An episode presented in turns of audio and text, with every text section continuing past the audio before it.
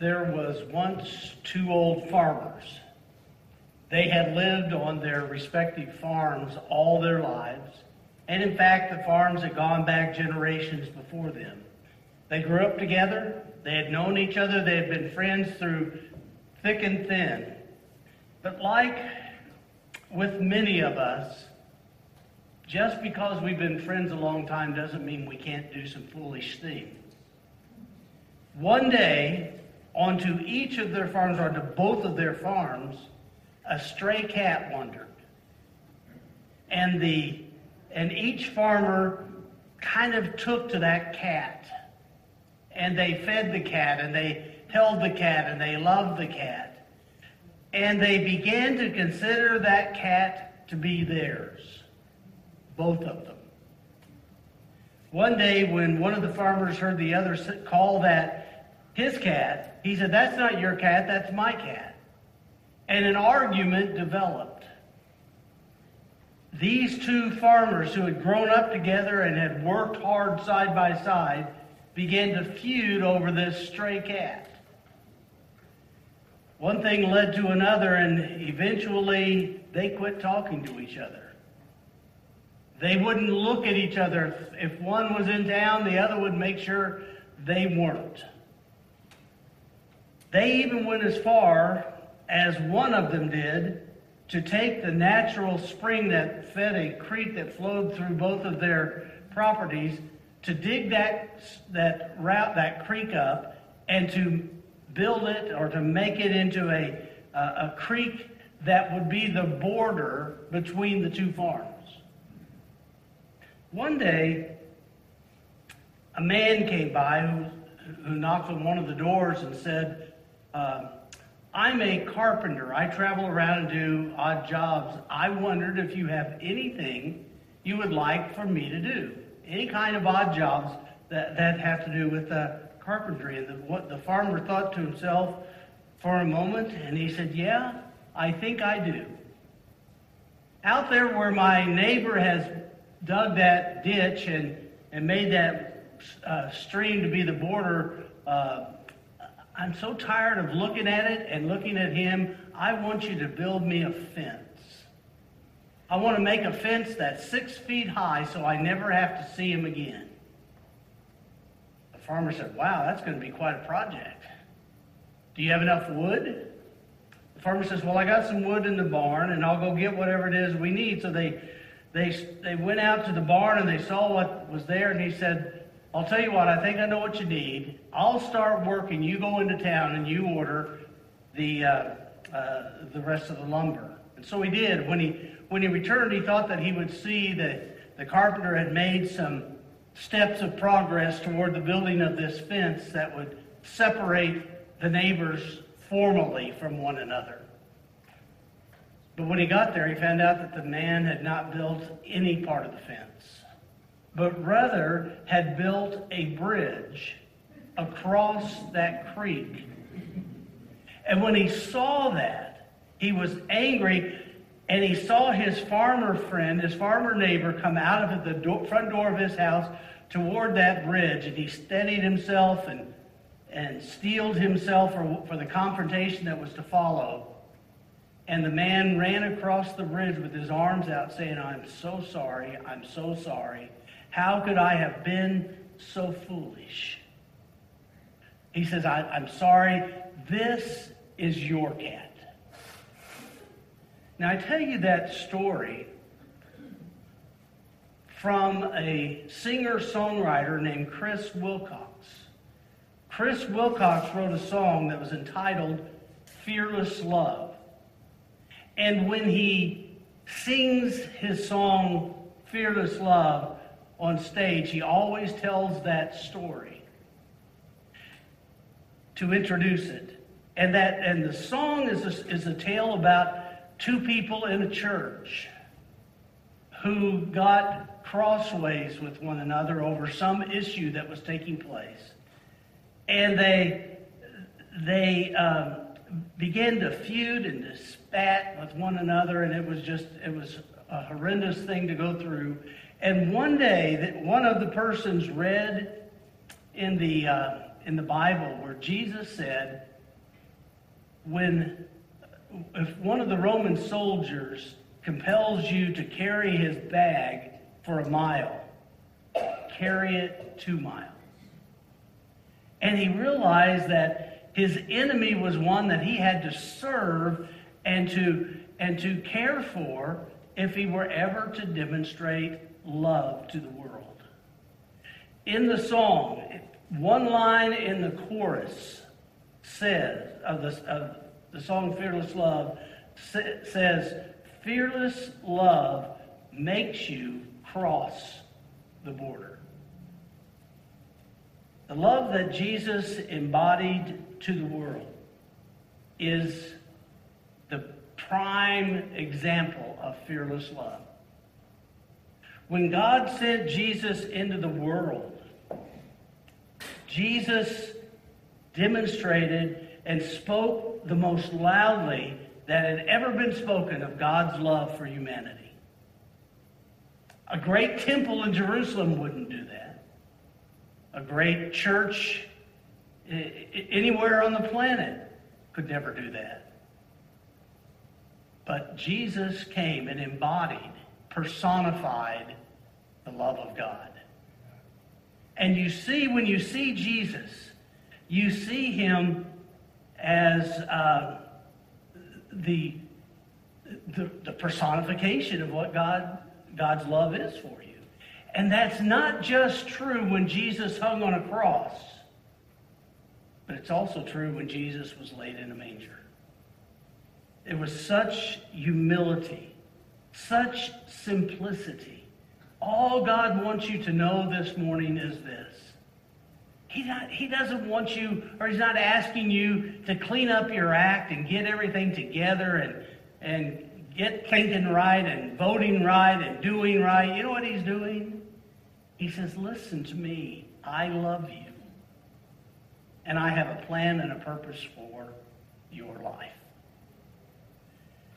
So today I want us to, to look at the love that God had in sending his son Jesus.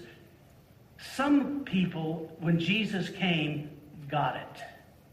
Some people recognize it. Have you noticed that? And we've been looking through the stories of, of different individuals in the in, in the story of Christmas, and we've seen people like Anna and Simeon, old, older persons who recognized the prophecies, the promises that God had given concerning the sending of a Messiah, of a Christ, and they recognized Jesus as being the fulfillment of that promise.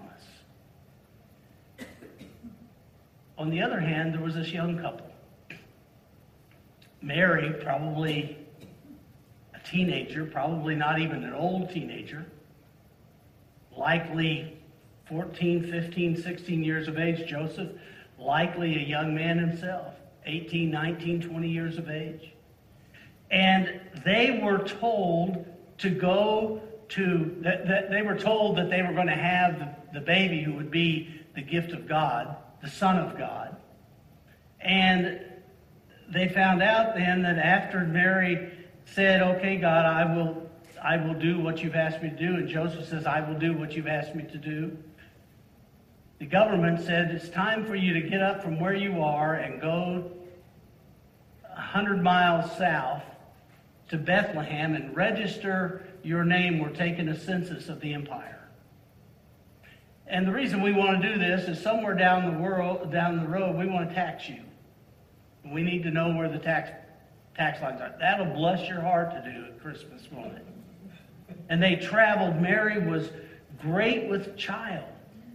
I heard uh, David Jeremiah say this weekend on television that if, if God would have made the proclamation of, of Jesus' birth, or Mary would have responded more slowly, the baby would have already been born before they went to Bethlehem.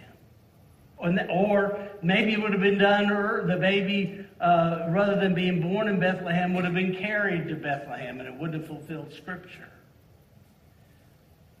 You see, what I'm saying is that that um, these are young people that are doing that. Contrast that with the older Anna and Elizabeth. Or how about Zechariah and Elizabeth, the mother and father of John the Baptist? They were people who were classically involved in the law. Uh, both of them from the priestly line of Aaron. And they were, they were righteous and, and obedient to all aspects of the law. They were people who were from, from all of their life had grown up in the synagogue and had been there every time the doors opened, most likely. And contrast them with some of the others that, that were involved. Oh, let's say like the shepherds. The shepherds were perhaps the lowest class in their caste system. Uh, they, they were just, they were, they were smelly. They were uneducated. They were, they were considered to be such outcasts they couldn't, they weren't even allowed to, to testify in court. You've got people like Zechariah and Elizabeth who are personifications of the law, and you've got people like the shepherds. And these are differences that all are being bridged by the coming of the Son of God, the birth of the Son of God. And I want to bring into the story one last set of characters. The story of the Magi that come from the east, bearing gifts to give to the newborn king. I want you to open your Bible to Matthew chapter 2. We'll not have time today to, to break everything down in this, in this story. But we do want to, uh, we want to see what these ones had, uh, the part that they played, and the message that they reveal with regards to God's love for, for us and sending Jesus into the world. And I call this finding love in our differences. Finding love in our differences. Matthew chapter 2. Notice with me beginning at verse 1. Now, after Jesus was born in Bethlehem of Judea in the days of Herod the king, wise men from the east came to Jerusalem, saying, Where is he who has been born King of the Jews? For we saw his star when it rose, and we have come to worship him. When Herod the king heard this, he was troubled, and all of Jerusalem with him. I think that probably when you get a madman in charge, when he goes, when he becomes troubled, everybody else is troubled. It's kind of like that plaque that may hang in some of your kitchens that says, if mama ain't happy, ain't nobody happy. Verse 4 Assembling all the chief priests and scribes of the people, Herod required of them where the Christ was to be born. They told him in Bethlehem of Judea, for so it was written by the prophet. And you, O Bethlehem, in the land of Judah, are by no means least among the rulers of Judah. For from you shall come a ruler who will shepherd my people Israel. Then Herod summoned the wise men secretly and ascertained from them what time the star had appeared. And he sent them to Bethlehem, saying, Go and search diligently for the child and when you found him, bring me word that I may come and worship him. After listening to the king, they went on their way. Behold, the star that they had seen when it rose went before them until it came to rest over the place where the child was. When they saw the star, they rejoiced exceedingly with great joy. And going into the house, they saw the child with Mary, his mother and they fell down and worshiped him, not her, him. Then, opening their treasures, they offered him gifts gold and frankincense and myrrh. Gold is a valuable commodity to be exchanged. Frankincense is, is a, is a spice that would have been used largely at the temple a part of the sacrifices. And myrrh was a, uh, a sedative, if you will. It was, it was a medicine that was given. It was very expensive and it would kill pain or it would dull pain. And these were all given gold because Jesus was born a king, frankincense because Jesus was born a priest, and myrrh because Jesus was born a Savior. Verse 12 Being warned in a dream not to return to Herod, they departed by their own country another way. Here is the story of these men that we aren't really sure who they are. None of them are named, at least not in Scripture. A lot of stories that tell this story give them names, but the Bible doesn't. We don't know who they are. We really don't know where they're from. Most that I have read say they are probably magi from Persia, which would have been to the east of Jerusalem. But there are other scholars, many who believe that these men actually came from as far away as China. Whoever they were, they were scientists, they were astrologers, they were astronomers. they knew and they, they understood that stars are fixed objects in the heavens. And that amongst these stars, you can tell you can tell what the night sky is going to be like a year from today, two years from today, 20 years, 200 years, 2,000 years. God has placed them in their positions. He's named every one of them. This is scripture I'm quoting to you. And they, they understood that, that you, you can't count on politicians or the economy, but you can count on nature. The, the, God established the heavens, and they're fixed. And amongst them are moving other objects like asteroids and comets, but also planets. In our solar system, there are eight to nine, depending know what you want to do with Pluto. but these planets move, they're in different places around it. It is on the position of the planets that astrology charts are developed. So, under what sign, under what star were you born? persons who adhere to astrology might ask. As if somehow where Venus is when you're born in such and such month, that determines who you are and what you do and what your day should be like. Uh, what I'm amazed by as I say these things is that people actually believe that.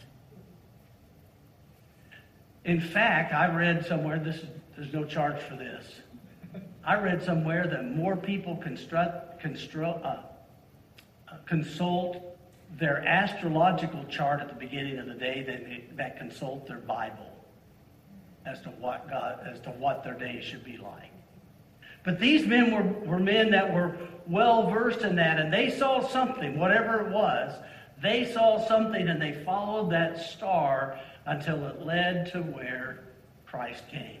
Here's what I want you uh, to where Christ was laid. Here's what I want you to hear me say.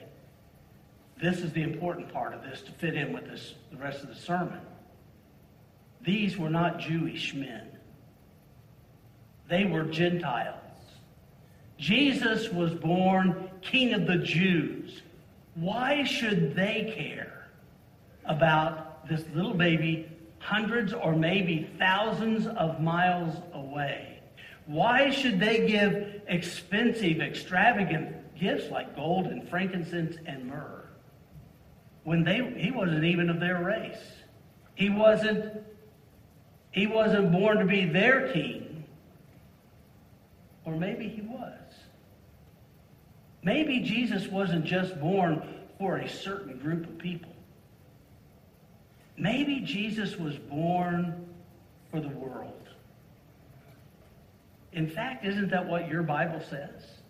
That God so loved the people who were of the seed and the race of Adam, or uh, of Abraham, and who are living in this little strip of land in the Middle East, that he sent his son Jesus? No, that isn't what it says. that he loved the world.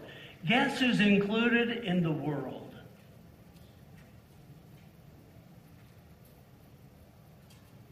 We're all included in that, aren't we? God loves you. And he sent the very best, the most expensive gift he could give to demonstrate to you, to express to you, to tell you, I love you. I know you're not perfect. I know you, you've made some, some mistakes and had some failures along the way. I, I know and understand all that. I see it all. I, I know mistakes you've made that you don't know you've made. But this isn't about that. This is about how much I love you. And because I love you, I can change you.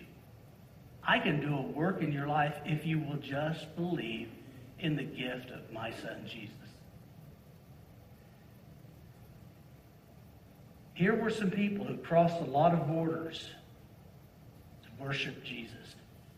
Contrast that with Herod. Herod wanted to see Jesus himself, but for a completely different reason. He wanted to extinguish this young baby so that he would have no threat to his throne. So he wanted to go find Jesus as well, but he wasn't willing to cross the border that these others did. So let me, let me share with you today about some truths that we need to know about God's love. Just to remind you of that here this Christmas season. Now, the Bible talks about love in many places. The Bible tells us that God is love, and the Bible is his love story for all of us. From creation, God made people, and He shared time in them, in the, uh, with them in the garden as companions and as children of His, until sin entered the world. And when sin entered the world, it brought death and brokenness and separation and this close companionship and fellowship with God was broken. He continued to work, though, because, because he loved, through a covenant that he made with certain humans. And through generations and generations, he worked his plan while promising a Messiah to come, a Christ to come, to make the way to restore his relationship with all of humanity. And that is why Jesus, who's described as the church and the church as his bride, came into the world. This relationship with God that he brings us is a relationship of love. And it is a reunion of humanity with love itself. So here's what I want you to hear me say God's love is embodied in Jesus. To be embodied means you take it all together. How do you take love and put it into the funnel until what comes out is the person of Jesus. That's what. That's what. Uh, that's how how we. If you want to know if God loves you, you know how you know. Not if He gives you a new car or a swimming pool or the best Christmas ever. Maybe, but that's not the demonstration of His love. You see Jesus. When you see Jesus, like in these little figurines that are here, and you see this little porcelain doll that's laid there before us, but you rec- recognize what that represents. You see the embodiment of the love of God for you. Now, one of the greatest statements I believe about love is found in 1 John chapter 4. And I want to read to you some verses out of 1 John chapter 4 that express the love that is personified through Jesus. 1 John 4, beginning in verse 7. Just follow along as I read. Beloved, let us love one another. For love is from God, and whoever loves has been born of God and knows God. Anyone who does not love does not know God, because God is love. In this, the love of God was made manifest among us. Here is how we can see God loves us, is another way of saying that. God sent his only Son into the world so that we might live through him. And this is love, not that we have loved God, but that he loved us and sent his Son to be the propitiation or the payment or the satisfaction of the debt that is owed for our sins. Beloved, if we so love, if God so loved us, we ought also to love one another. No one has ever seen God, but if we love one another, God abides in us, and his love is perfected in us. By this we know that we abide in him, and he in us, because he's given us his Spirit. And we have seen and testify that the Father has sent his Son to be the Savior of the world. Whoever confesses that Jesus is the Son of God, God abides in him, and he in God. God is love. And whoever abides in love abides in God, and God abides in him. So we have come to know and to believe the love that God has for us. John tells us God is love. God, uh, John tells us that Jesus personifies that love. Love is God's nature. It is also his personage. It's who he is. He is love. And he's shown it to us by sending Jesus. As you read through the pages of Scripture at the, at the birth of Jesus and you see the angels singing and shouting and, and, and you see uh, the shepherds rejoicing, and you see Mary and, and Joseph and Elizabeth and Zechariah and all of these others look at Jesus and, and say, wow, great deal. You don't, you know what you don't hear? You don't hear God saying, well, this cost me a lot. This was pretty expensive for those kind, those people. Because God, God desires to pour out his very best on us. He demonstrates that through the giving of Jesus, but I want you to know and understand it's not limited to that. In every avenue and area of your life, God loves you more than you can ever imagine. And He wants His best for you. He wants His best for you more than you want His best for you. The difference is sometimes he knows what's best for us is not the same thing that we think is best for us. But he loves us. And if you're not, if you if you're complaining to, to God about, God, why'd you let this happen to me? Here's the way you handle that. Look at Jesus. Look at Jesus and you will see God loves you. And you may not have full understanding of how he's demonstrating that love to you right now. But when you see Jesus, you see he loves you wholeheartedly and wants his best for you. Let me take you to the second point that I have today. That God that God's love is embodied in Jesus, but also God's love living through us defines us. Love defines God, but love is also to define us. I'm going to quit preaching for just a minute and go to Medlin. This world, when it sees a Christian home, a Christian family, a Christian couple, a Christian individual, a church, a body of Christ, you know what it should see every moment of every day, at all times, and in every circumstance? that we are loving each other. Now, sometimes some stray cats are going to wander in. And we're going to chase the wrong things. We're people, we're humans, we make mistakes. But we can still love each other. And the church has to demonstrate to this world if it will ever understand who Jesus is, this world is going to know that not because of the great sermons we can have or the great television streaming ministries we can have, but because when they see us love each other, it will demonstrate, it will define God's love for them. And until we, the church, get that act, that part of our act together, we're going to struggle. We're going to struggle impacting this world, and we're going to kind of see ourselves as enemies of the world. They're our foe. We've got to defeat them. The world isn't our foe. The world's our mission field. And we have to, with love, take the love of God to them.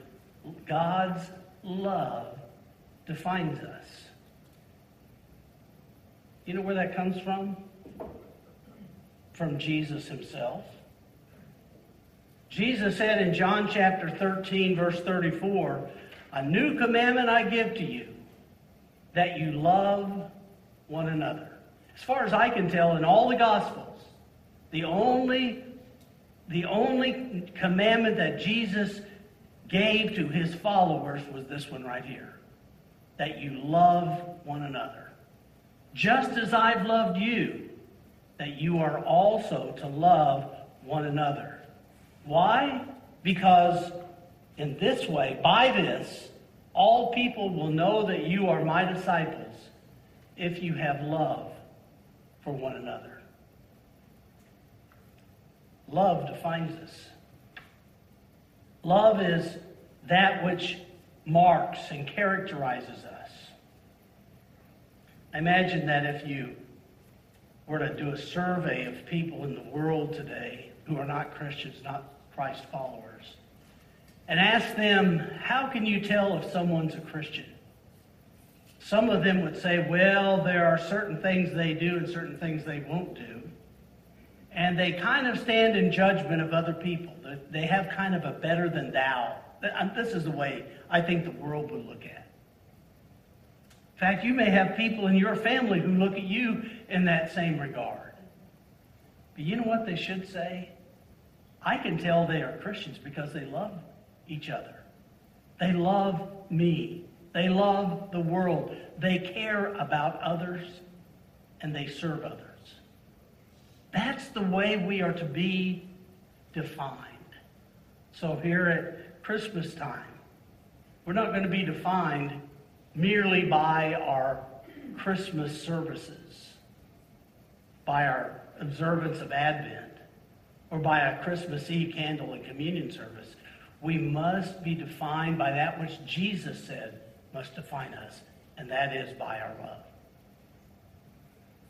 I know and understand because I live in the same world you do. There are some people it's hard to love. Hello?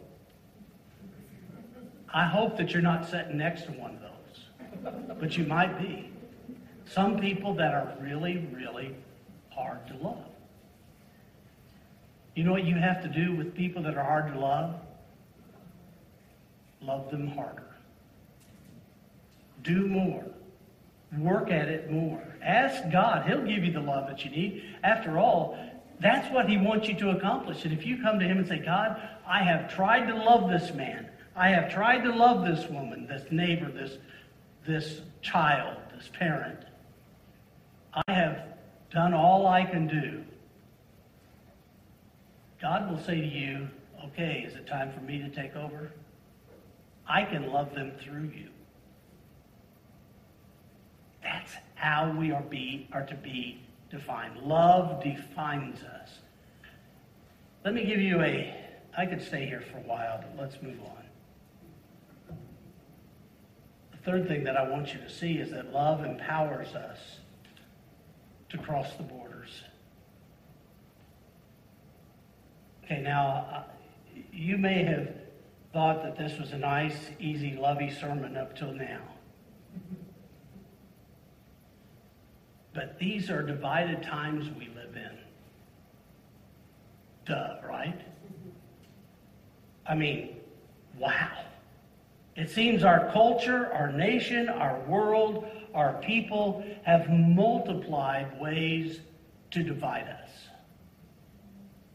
It seems like the us and the thems have been running very high as of late. By no means an excuse, But throughout history, our world has been filled with wars and plunder and oppression. There has always been the weak, and there have always been the powerful, the haves and the have nots.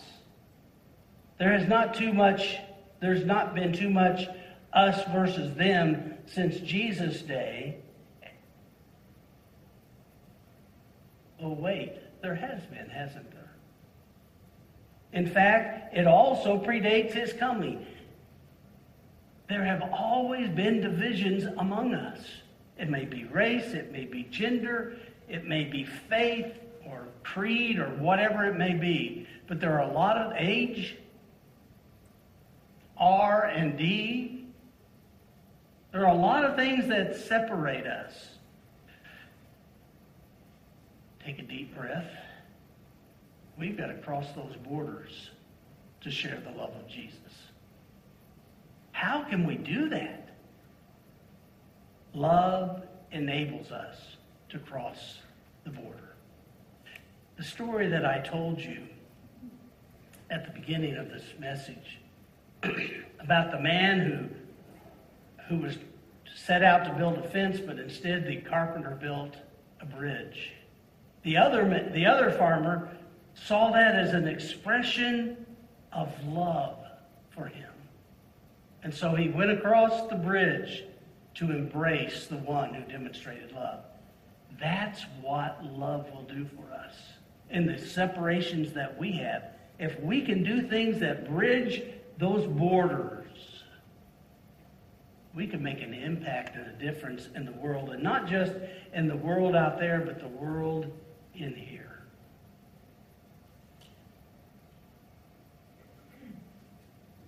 That's why what Jesus was teaching was so radical.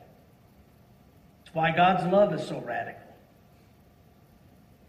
In, uh, in Matthew chapter 5, in the Sermon on the Mount, Jesus made this statement You've heard it said, you shall love your neighbor and hate your enemy. Let me just say, that is a reckoning, or in fact, it's cited many, many places as a quote out of, out of Leviticus chapter 19, verse 18.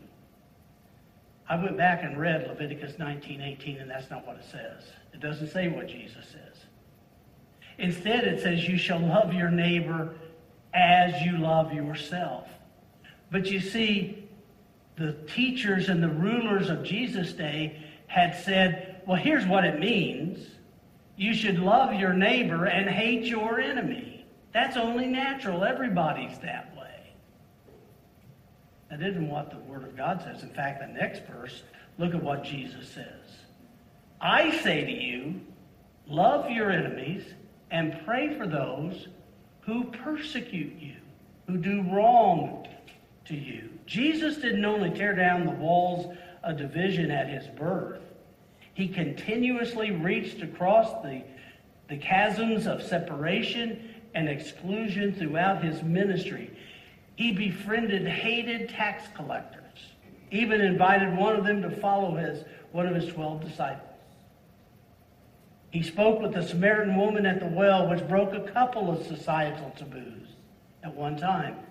Jews didn't associate with Samaritans, and Jewish men did not talk with women like this in public. He told his listeners that if a dreaded Roman soldier forced them to carry his pack for a mile, which the soldiers legally could do and did do, to carry it two miles instead. Jesus was radical. When he was talking about loving your enemies, he meant it. He meant it. One of his most powerful stories of this kind of unexpected love in action is the story of the Good Samaritan. Remember it? A man travels from Jericho to Jerusalem, and he was robbed and beaten and left for dead on the side of the road. So a priest came along. He didn't have time, and he chose instead to walk on the other side of the road to avoid the bloody scene. A Levite came along and did the exact same thing, but finally, a Samaritan, the dreaded enemy came along, saw the man, and he stopped to help him. The Samaritan bandaged the man's wounds, put him on his own donkey, and carried him and delivered him to an inn where he paid the innkeeper to take care of the man until he could return. That's a challenging story for us today. Imagine what it was like in Jesus' day. There was, a, there was racism toward the Samaritans that went back centuries when the kingdom of Israel had split. Samaritans intermarried with foreigners and established their own temple to worship in. The Jews considered them an inferior race with a corrupt religion and viewed them with prejudice and disdain. But this is said is who Jesus was holding up as an example of loving our neighbor. You know what that Samaritan did? He crossed the divide. He crossed the border. He reached across the cultural, spiritual, political, and racial divisions, and today the call is for us to do the same. The fear is that driven out, uh, the fear that is driven out by love is the fear that's within us. Love overcomes the fear of the other, who may not look like us or sound like us or share the same perspective or experience as us. And it may be that this is not something that's in the Middle East only. It may be something that's in your own home. Jesus at Christmas and all the time calls us together into his loving presence and invites us to make room for all, whether we think they deserve it or not. There is a humility in love, a willingness to put somebody else first. Sometimes love means taking the simple step of building that bridge as a gesture and an invitation. Sometimes it's being willing to listen and not to defend. It's always being willing to choose to see someone else, not as other, but as equally loved by God, equally welcomed into his presence, equally drawn into and propelled out of his miraculous, divine, all consuming love. This is God's love. This is the gift of Christ. It is the heart of Christmas. This is what love speaks to us at Christmas time. Not just that God loved us, but that he first loved us so we can love him back. And if we if we can love him back and the love of Christ or the love of God is in us, we can we can and also must love one another. Behold, what a wonderful, marvelous gift that God gave to us. Personified, his love personified when he sent Jesus into the world. I would like for you to pray with me, if you will, please.